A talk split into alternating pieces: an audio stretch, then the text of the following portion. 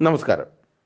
The year 2021 is going to end within a day's time, and it is time to accept the fact that no one judges you more than you judge yourself. Some people will never support you because they are afraid of what you might become, and some who actually supports you are mostly unseen.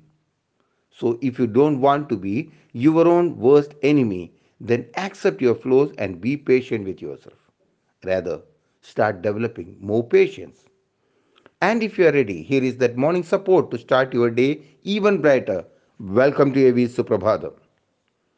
As there is no supply of blood, the cornea of the eye remains the only part of our body which does not grow from birth to death. Your thoughts too have this power.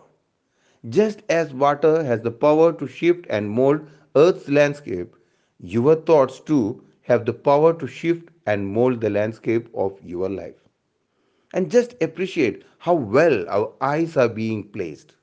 I think God, the great visionary, was telling us it's more important to look ahead than to look back. From the past, we must learn to improve, not to bog down and don't cling on to the secrets.